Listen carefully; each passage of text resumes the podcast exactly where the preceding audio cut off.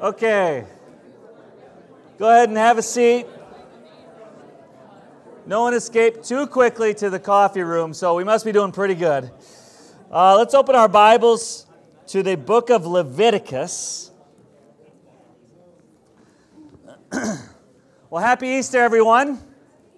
Isn't it nice to have the sunshine? It's not snowing, it's not blizzarding, it's not 80 below zero. We even have the windows open. Uh, so that's exciting celebration of spring.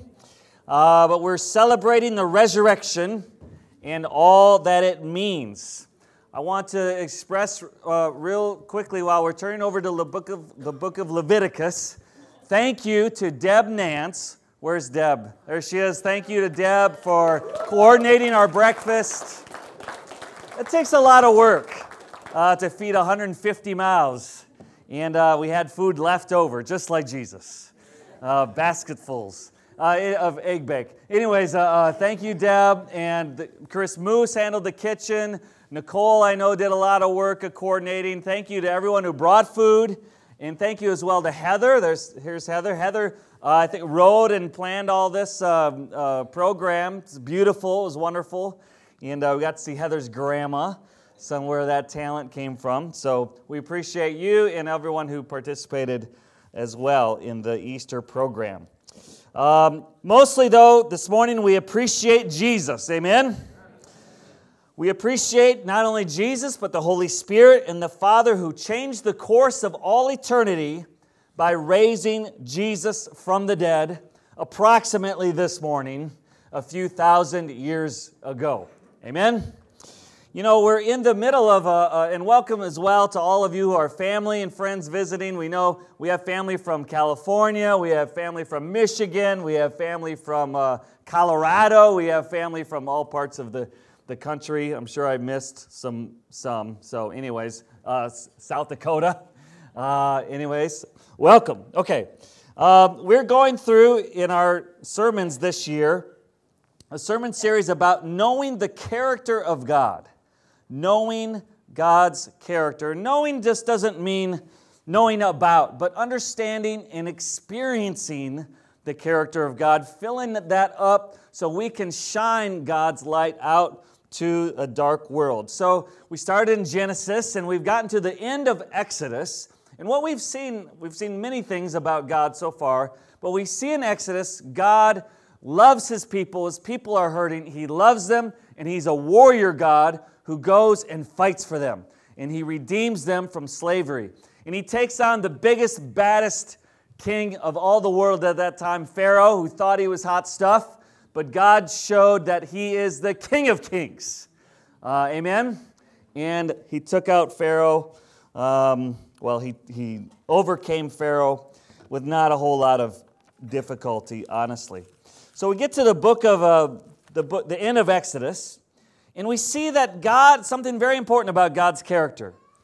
God just didn't want to free his people, he wanted to dwell amongst them. And so, what he sets up is all these laws, and he sets up the tabernacle. And the whole point of the tabernacle, yes, is to worship, but it is so that he can be and live and dwell amongst his people, right in the middle of his people. Okay? And so God isn't just a distant God, an aloof God who wants to just forgive your sins so you stop feeling guilty, and then He does His thing, and people do their thing, go on their own happy way with their eternal fire insurance uh, coverage. God wants to dwell in us and amongst us, individually and as His people. Amen? But there's a problem. Who knows the problem that we end with the book of Exodus? Who knows the problem? The tabernacle set up it's done just as God said, and it's right there in the middle of the camp, but Moses can't enter. Even Moses can't enter the tabernacle. God's presence and glory has filled the tabernacle. Why not? What's the problem? This is what God wants. This is what the people want. What gives? Give me, who, who knows? No one, no one had to intercede. Why would there need to be intercession? Sin God didn't sin. Who sinned? The people sin. Okay, yeah, there's a problem. There's a problem here. God is holy. absolutely holy, and people are not. Can I get a witness from the congregation? Okay, people are unholy. All of us are unholy. We've all fallen short of the glory of God. So there's a problem because anything that enters into the presence of the holy that is impure unholy is extinguished. It's like, well, wow, boy, God's kind of mean. No, God doesn't want to be mean. Okay? It's not that He's angry at people's unholiness. It's kind of like the sun, okay? The sun, our physical sun, is full of power, right? It's full of light, it's full of heat, it's full of energy, and we experience the blessings of all those things in our world today, but we are 93 million miles away. If we get too close to the sun, it's not like the sun gets mad at us, like, you dummy, okay? I'm angry with you. you. You've disappointed me. That's not the nature of the sun, it's just hot, okay? So God's holiness demands that anything unholy cannot enter its presence. So we have a problem. We have a problem. God has a, I won't say God's, God's desire to be dwelt amongst his people presents a problem. So therefore, we have the book of Leviticus. Amen? That presents for the first time in biblical explaining history, anyway, it's hinted at the idea of atonement. The answer is atonement. And so we're going to take today to think about knowing God's atonement. What does atonement mean? And there's hints of it even in Genesis chapter 3. Uh, when Adam and Eve sinned and they were driven out of the garden, and then God gave them uh, coverings, okay? That's a first real picture of atonement, God solving this problem of separation, okay? So it's been hinted at, it's introduced and established as central in God's relationship with his people the principle of atonement is still central today. So, this is we're going to talk about knowing God's atonement. The goal for this time, brief though it may be, is to understand, experience, and to be inspired to reflect this atonement to the world around us. Now, the heart of the Old Testament teaching on atonement is found in Leviticus 16 because this is where we, we learn of the regulations for the Day of Atonement. Now, atonement is not just on the Day of Atonement, but the Day of Atonement is kind of like our Easter Sunday. It's kind of like where we celebrate the resurrection formally and remember specifically that, okay? The atonement happens all the way through the year, but the Day of Atonement is a special significance for God to be able to communicate what really is going on spiritually with atonement. What is really going on. For the sake of time, this, we really need to read a book, all, all the book of Leviticus we got um, Easter brunch, you know, waiting. So we won't read the whole book of Leviticus.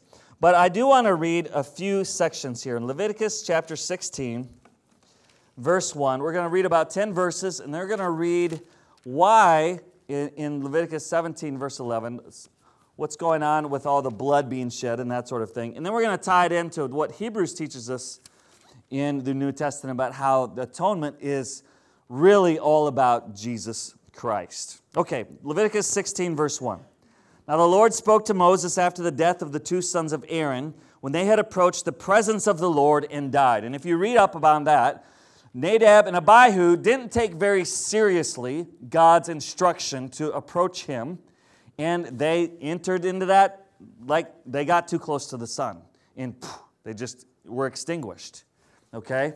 And so that was a warning that what actually God says, He actually means it.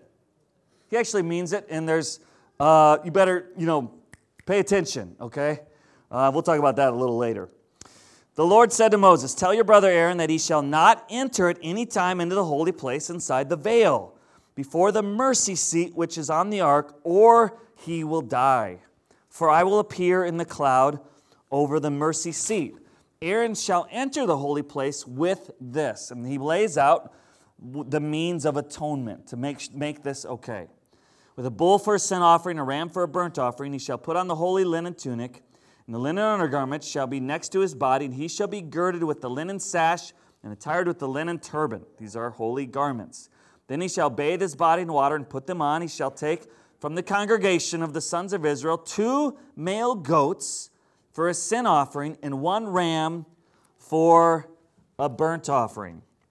Then Aaron shall offer the bull for the sin offering, which he is for himself, that he may make atonement for himself and for his household. He shall take two, the two goats and present them before the Lord at the doorway of the tent of meeting. Aaron shall cast lots for the two goats, one lot for the Lord, and the other for lot for the scapegoat. Then Aaron shall offer the goat on which the lot for the Lord fell, and make it a sin offering. But the but the goat on which the lot for the scapegoat fell shall be presented alive before the Lord to make atonement upon it, to send it into the wilderness as a scapegoat. So let me summarize so far. He's like, okay, here's how this works you get two goats and a ram for the Day of Atonement, okay? One goat is going to be sacrificed on the altar. One goat is going to be a scapegoat, which we'll find out what that means in a minute. And then a ram is a burnt offering which will be fully consumed in worship given to God. Okay, so these are the sacrifices of atonement. Now let's let's uh, the the one the one goat is a typical sin offering where uh, the blood is shed and there's life in the blood, and we'll talk about that in a minute. Okay, but then this other what's up with the the other goat, the scapegoat? Let's read in verse twenty. Says, When he finishes atoning for the holy place, the tent of meeting, and the altar, he shall offer the live goat. Then Aaron shall lay both of his hands on the head of the live goat and confess over it all the iniquities of the sons of Israel and all their transgressions in regard to all their sins. This is not a short service. okay?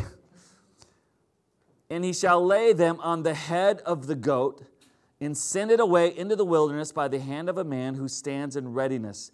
The goat shall bear on itself all their iniquities to a solitary land, and he shall release the goat in the wilderness. So, one goat, like I said, is sacrificed. The other goat is brought up, and Aaron places both hands on the head of this poor goat. Okay? And so it's symbolic. God is wanting to communicate to the Israelites a message that's very important all of your sins, all of your hidden sins, all of your unknown sins, all of the sins of the whole community are symbolically transferred onto this goat. Okay? And then the goat is sent off into the wilderness. It's symbolic of all of the impurities and all the residuals of sin is sent out of the camp and into the wilderness. And so, therefore, if what's all is impure goes out of the camp, what can be in the camp? The presence of God, the holiness of God spreading through the camp. Do you see how either sin comes in and spreads through, or in atonement, the holiness of God comes in and spreads through? But we have to handle the people's sin. Does that make sense so far? Okay, now what about the blood? If you notice in Leviticus, it's bloody. It's, there's blood everywhere. It's kind of like at our basketball game yesterday. A bunch of us played basketball, and we won't talk about who won or lost. No, we won't. I have a limited amount of time, Monty. Okay. So, but anyways, one of the brothers who will remain nameless can dunk rather easily. So he was kind of, I think he was kind of showing off. But uh, in the warm ups, he dunked the ball so hard that it caused his hand to bleed. And I was like, that's what you get, dog, you know? Uh, so, anyways, blood was like sprinkled all over the basketball court. And we were reminded of how I could never dunk the basketball. Anyways, so what's the deal with the blood in the sacrifice of atonement? Well, Luke chapter 17, verse 11 and this is what we have up here because this is essential to atonement. Says, For the life of the flesh is in the blood, and I have given it to you on the altar to make atonement for your souls. For it is the blood by reason of the life that makes atonement. So, what God is saying is that someone's very, and we we even call it lifeblood. So, the very essence, the very soul is symbolized in the blood. And so when there's a shedding of blood, it's life for life. Okay, so now we can, we looking back through Christ, can see where all this is going. But for the Israelite at the time, all they knew was that in order for, in order for me to be forgiven, blood has to be shed. In the reality, it's either going to be my blood, the sinner's, or a substitute's blood. So when the blood was shed of the goat, that meant that I, my blood was purified. So the life, the pure life, really is transferred to me and gives me life. Okay, now let's, let's tie this all into where is God going with this? Because we know from the New Testament that it's not, the blood of bulls and goats cannot forgive sins.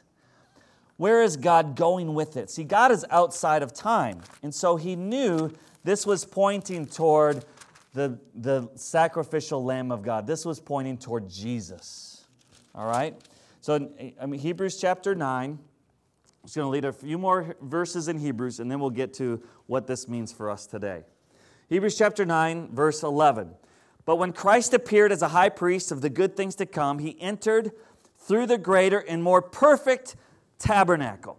So the tabernacle of the Old Testament was a shadow, it was a foreshadowing, it was it's called a type of what really the reality is. And the real reality is Jesus and the kingdom of heaven. It says, um, he entered through the greater and more perfect tabernacle, not made with hands, that is to say, not of this creation, and not through the blood of, bull, of goats and calves, but through his own blood.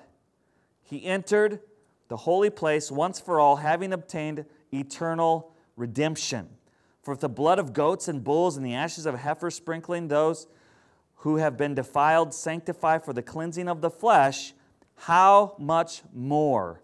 will the blood of Christ, who through the eternal Spirit offered himself without blemish to God, cleanse your conscience from dead works to serve the living God. So, what, what, what, what the Hebrew author is saying is that Jesus didn't offer a bull and a goat on your behalf. And Jesus didn't offer just some time on your behalf. Jesus didn't offer a system of laws on your behalf.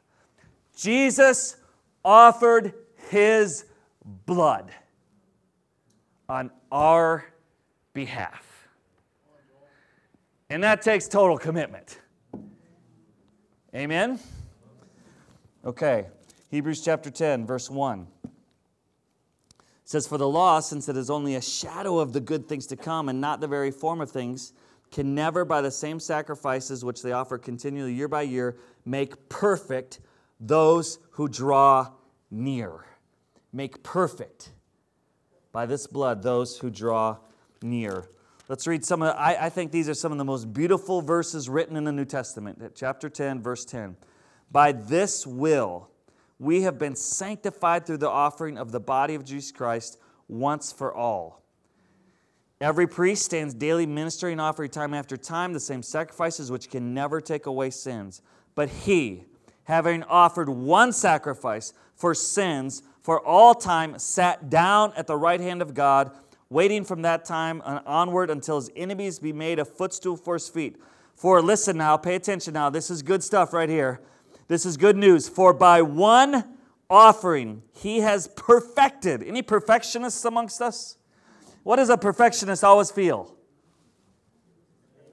Never good enough or bad. Yeah. okay?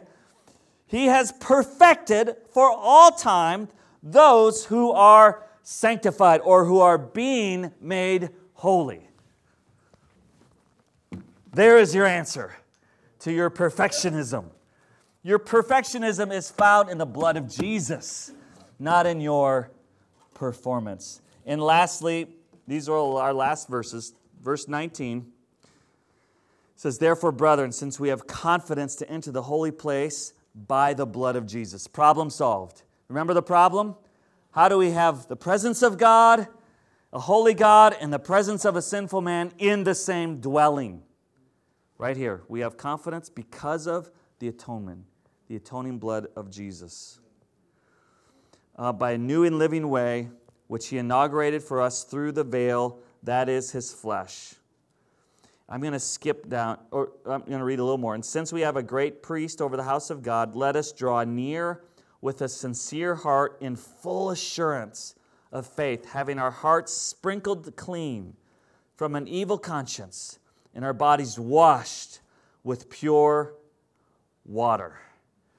Let's skip down. Now, so far, it's like it's all, it's all good news. You know what? There's bad news associated with this.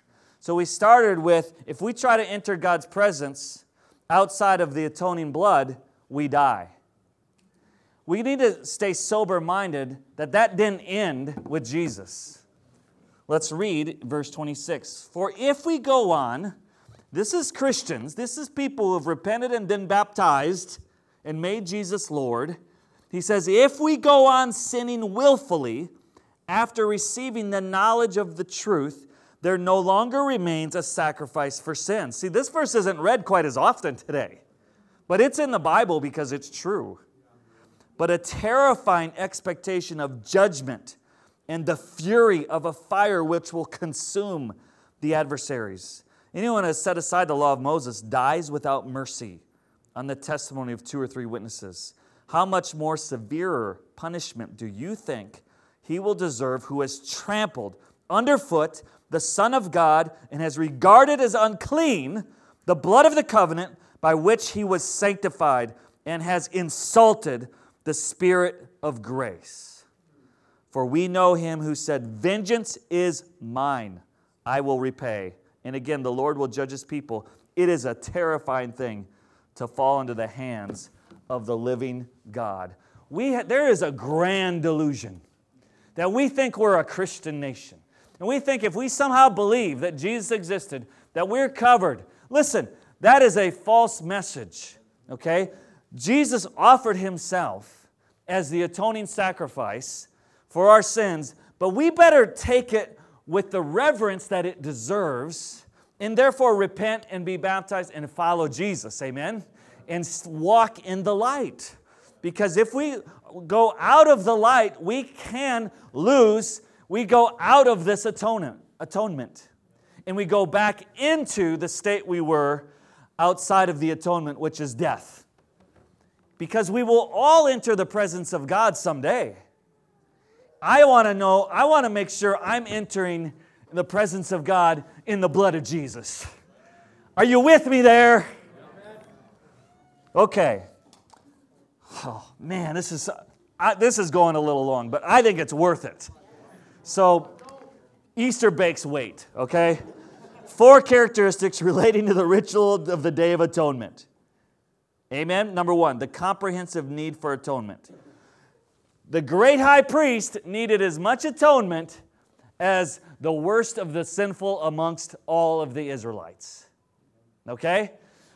Everyone has fallen short. Everyone needs this message. Everyone needs this sacrifice and this blood and this empty tomb. Everyone. There is no one better than anyone else amongst this crowd today.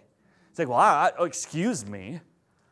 You obviously didn't see all of my goodness this past week. The most righteous acts, the most righteous acts are filthy rags in the sight of a holy God. So get off of your self goodness and get onto Jesus' goodness. Okay? Aaron had to make a special sacrifice for himself. There's no favoritism in Christ, and there is no boasting in Christ. Number two, the sovereignty of God in the atonement. See the sovereignty of God all throughout this process. God initiated his dwelling amongst the people. Okay? God instructed the people how to dwell with him and how he could dwell amongst them.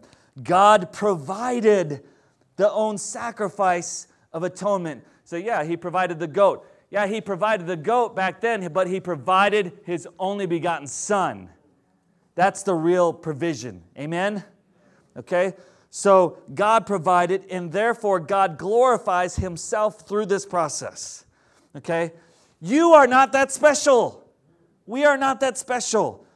The sovereignty of God is at work. Yet, understand this the sovereignty of God does not negate the obedience required on the human for atonement. There's confusion. Say, so, well, it's all God or it's all people.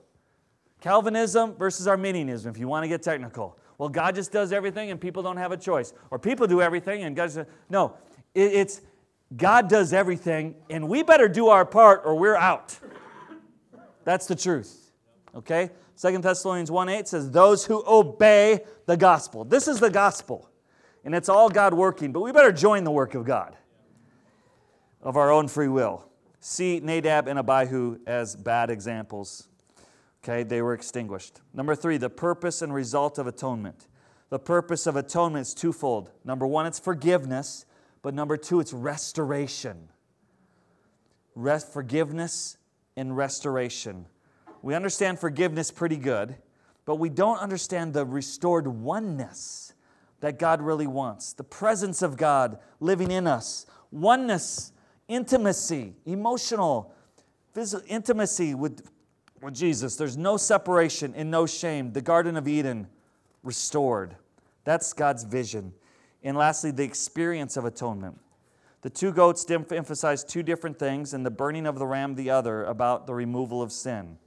The symbolic importance of these sacrifices is so detailed that the three actions were necessary to display everything that God wanted to communicate the Israelite to experience in the atonement.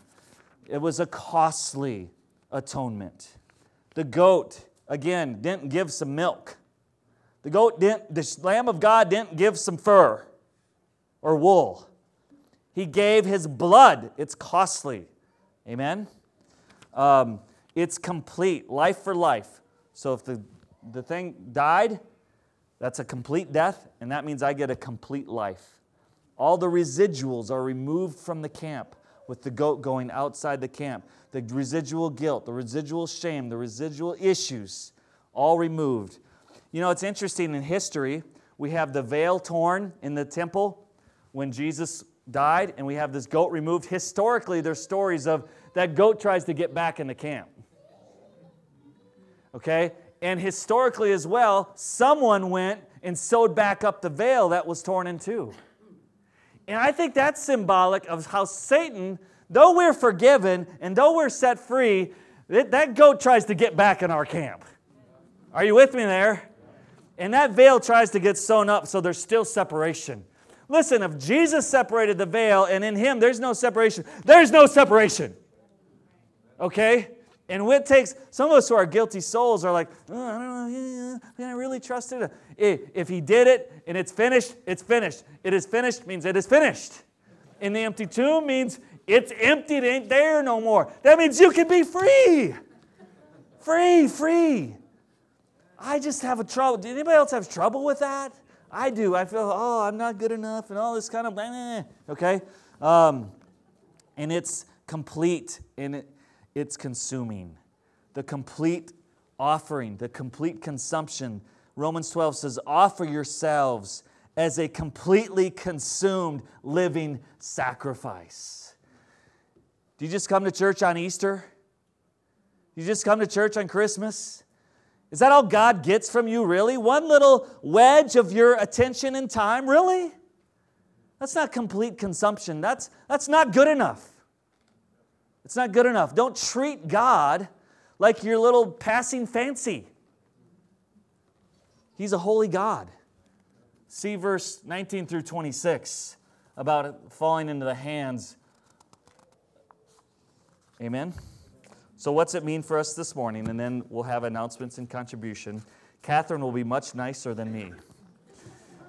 to the casual soul, this is what the atonement means. To the casual soul, be warned. There's death all over the place in atonement. If you don't get serious and treat God with the respect that He deserves, your life will get worse.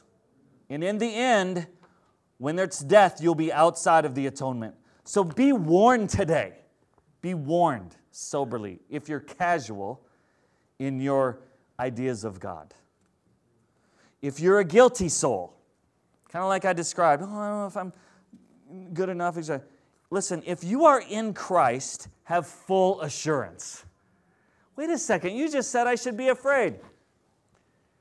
It's tough, I know, but there is actually, once we revere God the way He is, the depth of assurance is overflowing because we can approach God with confidence because we know we've repented and we've made Jesus Lord and we've been baptized into Christ. Be assured you're cleansed. The guilt, the shame, the residuals are removed as far as the east is from the west. Don't let Satan sew that veil back up. Don't let that go back in. Say, get out of here, goat. You're gone. Okay? That would be an interesting conversation with yourself, but you know what I'm saying. To the hesitant soul, lastly, to the hesitant soul, don't let this Easter just be another chocolate marshmallow puffed bunny. To the hesitant soul that, yeah, I, th- I think I believe in Jesus, but I don't know if I'm ready to go fully in, fully commit, fully surrender. I kind of comfortable in just giving him a little. Listen, we're just hesitant. If Jesus did this for you, receive deep conviction about what you will offer all of yourself for him. Romans 12 says this is our reasonable act of worship. Jesus gave all for us. Why should we just give a little? We want to give all for him. Amen? We want to give all. So that the hesitant soul receive conviction. As we know God's atonement, we understand it, we experience it, and we shine this light. Let's celebrate the resurrection and celebrate our complete forgiveness and restored oneness with God. Amen.